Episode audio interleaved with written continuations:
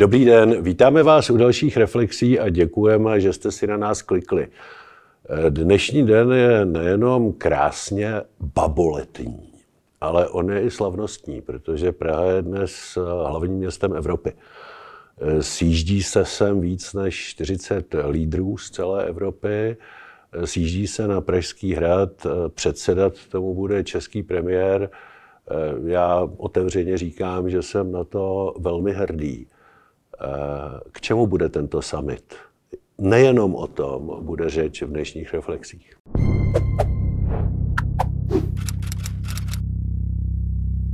Vzniká, vzniká takzvané evropské politické společenství. Uvidíme, do jaké míry se institucionalizuje do budoucna, nebo jestli to bude neformální setkávání těchto nejen evropských politiků, protože přijdou i zástupci Arménie, což jsem, na to jsem velmi zvědav, jestli si sednou s Erdoganem, s tureckým prezidentem.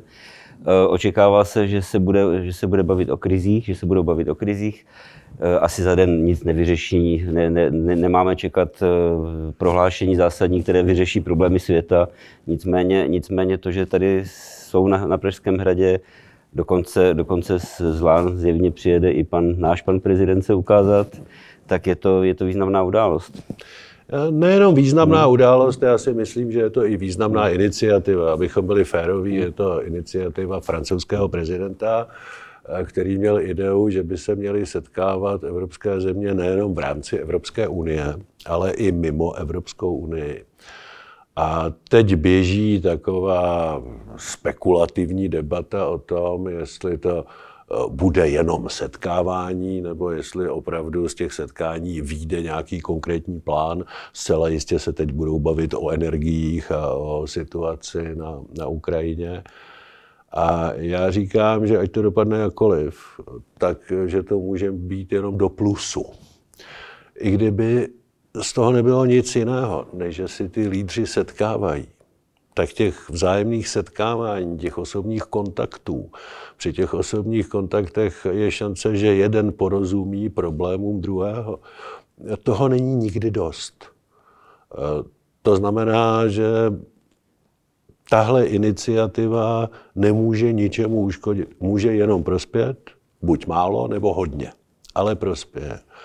A to, že bude založena v Praze, a že tomu v té Praze, protože zrovna předsedáme Evropské unii, bude předsedat Evropský, že bude předsedat předseda Evropské rady Petr Fiala, což je premiér, za kterého se nemusíme stydět. Já musím říct, že po posledních osmi smutných letech české zahraniční politiky mě opravdu naplňuje hrdostí. Já jsem rád a přeju tomu samitu hodně úspěchu. Já jen přemýšlím, když se tam setkávají, vlastně můžou setkat osobně, zástupci zemí, které jsou v nějakém konfliktu, jako Turecko, Řecko, eh, budou tady opravdu Arméni, tak jestli škoda je, že, že nepřijeli Rusové a Ukrajinci. já, já myslím, že nejde, ale eh, zrovna takovéhle samity jsou strašně užitečné pro ty, které jsou v nějakém hmm. konfliktu. Že ten konflikt většinou vyplývá z vnitropolitické situace uvnitř té které země. A ty státníci, když je nikdo neslyší, tak třeba po tom oficiálním zasedání u kafe mají možnost si sednout a říct, já bych se s tebou dohod, ale tohle mi musí doma projít. A vy ho pochopíte a řeknete, ano, já ti vyhovím, ale ty mě musíš vyhovět tady, aby mě to prošlo doma. A ta dohoda vykrystalizuje. Eh, víte, tyhle velké samity nemají, velko, nemají význam jenom v tom, že že se setkají ty lídři oficiálně. Ale že je to obrovská příležitost k tomu, aby se neoficiálně mohli setkat i lidé, kteří by se jinak setkali obtížně. Eh, já jsem, eh, já jsem eh, jezdil na setkání guvernérů Světové banky a zasedání Mezinárodního měnového fondu. A ta oficiální velká zasedání, to nebylo to zásadní. Zásadní byla ta kuloární jednání, kterých tam bylo možné udělat pět denně. Zatímco jinde byste musel plánovat na celý rok, ale tam jsme se všichni sešli, tak jsme se mohli sejít. No, kdybychom začali vyprávět historky z kulárních jednání, tak nám nestačí těch 15 dní do dneska. Ne, to opravdu ne. Za zaznamenání možná stojí, že tam vystoupí Miloš Zeman a že to zcela jistě, zaplať pán Bůh, bude jeho poslední mezinárodně politické vystoupení v jeho politické kariéře. Já si vzpomínám některé projevy Miloše Zemana na Mezinárodním fóru, nebyly úplně nezajímavé. Může se stát i toto, že... Dobře, v každém případě bude poslední. Můžeme si být jistí dvěma věcmi. To vystoupení bude poslední a za druhé, nikdo na něj nebude zvědavý. Miloš Zeman už dneska nikoho nezajímá. Hmm, nemá, nemá žádný vliv ne. mezinárodně politický. Ne. Eh, já, když, když se tady, když padlo jméno našeho pana prezidenta, Funkce, funkce českého prezidenta rezonuje tento týden i z jiného důvodu, než jen to, že Miloš Zeman vystoupí na Pražském hradě. Eh, koalice spolu představila, představila svoji vizi, vizi v prezidentské volbě, která proběhne eh, příští rok v lednu, únoru. A já jsem tomu moc nerozuměl. přiznám se, přiznám se, eh, lídři, lídři, lídři koalice řekli, že nemají svého kandidáta, že podporují tři, eh, tři kandidáty, Danuši Nerudovou, generála Pavla a eh, senátora, senátora Fischera tuším, je to správně. No, já... já, já nevím, co z toho, jak, jak tomu mám rozumět. Jestli to je bezradnost, jestli to je nějaká taktika. Já, já především nerozumím té vaší větě, když jste říkal, že ta koalice spolu představila svoji vizi. No. Ona představila, že nemá žádnou vizi. I to je vize, nemít vizi. A ten posun, ten posun je dost dramatický, hmm. protože když si vezmete tu euforii po podzimních volbách, kdy koalice spolu zvítězila, tak všichni ty lídři jasně říkali ano a my před, a teď nás čeká boj o Pražský hrad a my představíme svého kandidáta. O tom nikdo nepochyboval tu chvíli.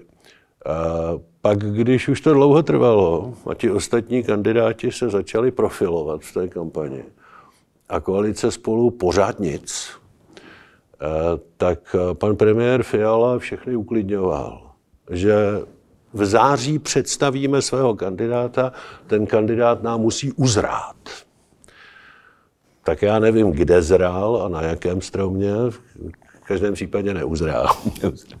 Takže i tohle bych bral jako trošku mystifikaci z hlediska lídra koalice spolu, která mě mrzí.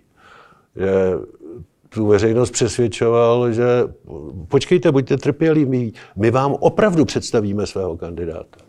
No a skončilo to tím, že nám svého kandidáta nepředstavili a máte pravdu, že já přemýšlím o tom, zda to od začátku byla takováhle strategie, aby umožnili některým kandidátům se vyprofilovat a, a nebo jestli je to opravdu jenom projev bezradnosti. E, v každém případě já chápu pragmatický přístup, chápu politický kompromis, chápu, že je to těžké v koaličních dohodách, ale prostě to vystoupení nebylo vystoupení sebevědomého politického lídra. Já jako volič koalice spolu bych si přál sebevědomého politického lídra, který řekne, a já bych teď chtěl, aby tenhle člověk byl prezidentem České republiky. A my uděláme všechno pro to, aby tím prezidentem byl. A ten sebe, to ovšem ta koalice spolu neudělala. Ta vystoupila jako opatrný oportunista. A řekla, my fakt nevíme, kdo to bude, ale rádi bychom byli za dobře s každým tak radši z těch třech hlavních favoritů podporujeme každého.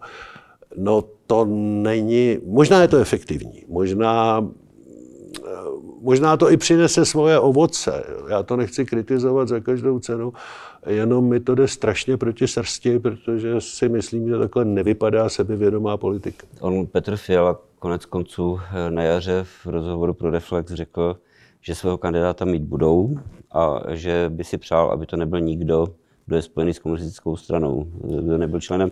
Mě to, mě to překvap, překvapilo pozitivně. Bohužel, a teď jsem o to, o to víc zklamán. Mě, tedy, no. mě tedy mrzí, že ten problém, který má eh, kandidát pan generál Pavel, se redukuje na to, že byl v komunistické straně. To přece není ten problém. Jako je 30 let po listopadu, spousta úctyhodných lidí vstoupila do té komunistické strany proto, aby mohla dělat svoji profesi, která pomáhala lidem, která prostě lékaři, vědci, prostě, aby, aby mohli dělat tu svoji profesi, tak, tak prostě do té strany vstoupili. Všichni jsme jim to už dávno odpustili. Ale to není hmm. případ pana generála Pavla. Ten nevstoupil do strany proto, aby mohl dělat úctyhodnou profesi. Ten vstoupil do strany proto, aby mohl být eh, důstojníkem ideově zaměřené Československé lidové armády a především komunistickým rozvědčíkem. A, což, a komunistický rozvědčík opravdu není žádná úctyhodná profese.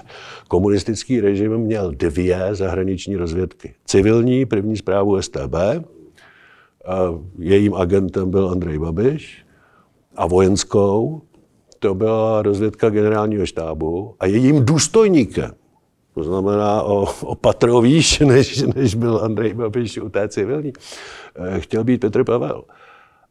A byl určitě elitním vojákem, sloužil všem režimům, které za jeho života v té zemi vládly, ale, ale to přece nemůže být kvalifikace na prezidenta republiky. Nikdo, kdo měl něco společného s tajnými službami komunistického zločinného režimu, přece nemůže se stát prezidentem po roce, aspoň já doufám, po roce 2020. Já bych se vsadil, že Andrej Babiš to vzdá. Kdybych se teď s váma měl vsadit, tak se... Já se s váma nebudu vsázet, protože já si to myslím taky. Já se, já se, já se vsadím, že, že Andrej, já se vsadím, že Andrej Babiš nebude kandidovat na prezidenta republiky takže to jeden komunistický rozvědčík by byl z kola ven a já doufám, že i ten druhý komunistický rozvědčík půjde z kola ta druhá, ta, to druhé kolo by bylo velmi zajímavé, teda Andrej Babiš, Petr pa...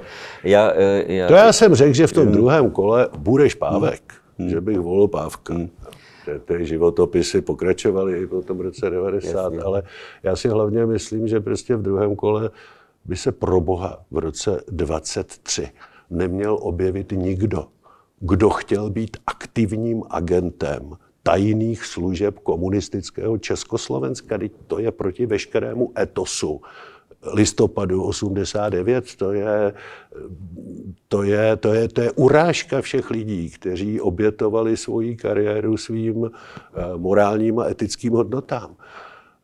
Tenhle člověk naopak, ten prostě šel tomu komunistickému režimu vstříct a za 30 let má být naším prezidentem? No to ne, to opravdu ne.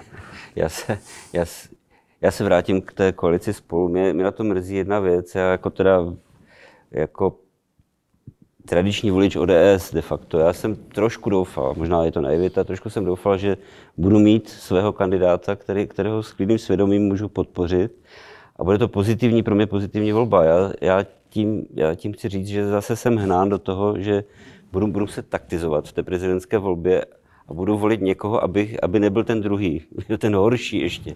Mně to přijde úplně strašné, ale to se dostáváme, to se dostáváme na začátek toho, vlastně tragédie přímé volby prezidenta. A to asi nerozebereme, protože už ano, to rozebírali několikrát. Uvědomte si, že tohle dilema máte i v tak mnohem méně významných volbách, jako v druhém kole senátních voleb, kdy často jdete k těm volbám a je vám celkem jedno, že František bude senátor, ale nechcete, aby senátorkou byla Janička, tak to tam honíte Františkovi, což v případě senátních voleb je v pořádku, v případě voleb prezidenta republiky je to tragický omyl, tragická chyba, která se neměla stát. Mluvili jsme o tom mnohokrát. No, pro tyhle volby už se to nepodaří, ale já doufám, že časem se ta volba prezidenta republiky vrátí zpátky do systému že prezident je součást exekutivy, my máme zastupitelskou demokracii a volit ho mají zastupitelé, nikoli v mediální agentury a zahraniční zpravodajské služby. No tímto bychom mohli ukončit dnešní, dnešní reflexe a doufat, že tedy Andrej Babiš opravdu kandidovat nebude, protože představa druhého kola Babiš versus Pavel. A doufat, a doufat, že nikdo, kdo byl angažován v tajných službách komunistického státu, nikdo, prezidentem nebude. Tak zase příště. Děkujeme.